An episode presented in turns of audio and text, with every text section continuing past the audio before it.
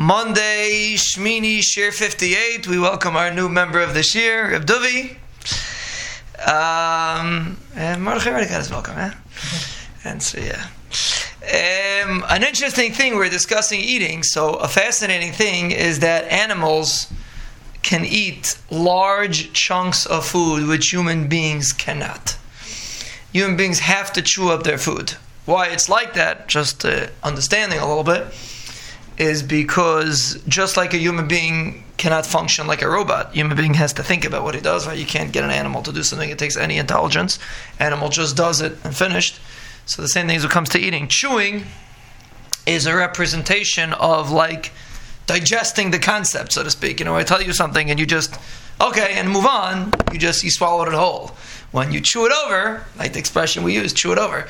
That expression is a real expression. So the same thing with food. Human beings have to uh, completely chew up their food, versus animals could just eat and gulp big gulps and not a big deal. Now, if you ever wondered, your tongue is there to move around the food in your mouth, but you do not bite your tongue. At least usually not. And when you do, you scream very loud. Now, how does that work? Like, how is your? No one ever calculates to make sure that their tongue doesn't get stuck between their teeth. It's an amazing thing that you you need your tongue to move food around, or else it won't be able to get anywhere. And lamaisa, you don't bite your tongue. It's it's it's brilliance if you think about it, and you don't even think about it, and you, you don't even think about it. That's the brilliance. Your tongue has bumps on it to be able to move around the food. If your tongue would be slippery, you would not be able to move anything around. And we're going to explain. The, the food has to be moved by your tongue, or else it will never get down to your stomach. It also contains sensors that can, te- that can tell if it's hot, or if it's cold, or what it tastes like.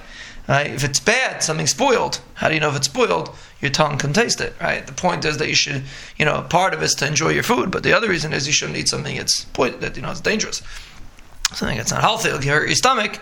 So then the tongue also, so the tongue maneuvers the food, the tongue pulls the food back, and the tongue tastes the food, and then the tongue pushes it down the esophagus all the way down to where it's supposed to go to. Now, a fascinating thing. This is actually a medrash. The Medrash discusses this, and we'll do we'll, get, we'll delve into this a little bit more tomorrow. But a fascinating thing: how many teeth does a person have in his mouth? It's fascinating. A person has 32 teeth in his mouth, 16 on top and 16 on bottom. And the Medrash says, the Medrash brings a story that there was a, a Apikairis that was asking, uh, uh, someone he was trying to say that he knew what's going on in the sky, and he so one of the Tanaim asked him, "How many teeth do you have in your mouth?" So he stuck his hand in his mouth to count his teeth.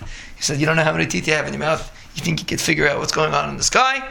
So the Kitzur A person has 32 teeth, and there's a very important reason why a person has 32 teeth in his mouth, and we'll explain that reason tomorrow. Mitzvah.